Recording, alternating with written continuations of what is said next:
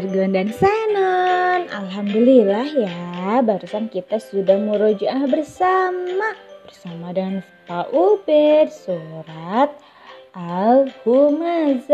Wah, Masya Allah mudah-mudahan kalian semakin pintar, semakin hebat hafalannya dan semakin jauh ya. Nah, sekarang kita akan lanjutkan lagi nih pembelajaran kali ini. Masih dengan teman-teman yang di sekolah dan juga teman-teman yang di rumah. Hmm, sekarang setelah muroja, nah, kita akan awali pagi ini dengan um, mempelajari tentang bagaimana sih atau kegiatan apa saja sih yang harus kita lakukan sebelum tidur. Wah, ada adab-adabnya nih, ada cara-caranya, ada hal-hal yang harus kita lakukan sebelum tidur. Kira-kira apa saja ya?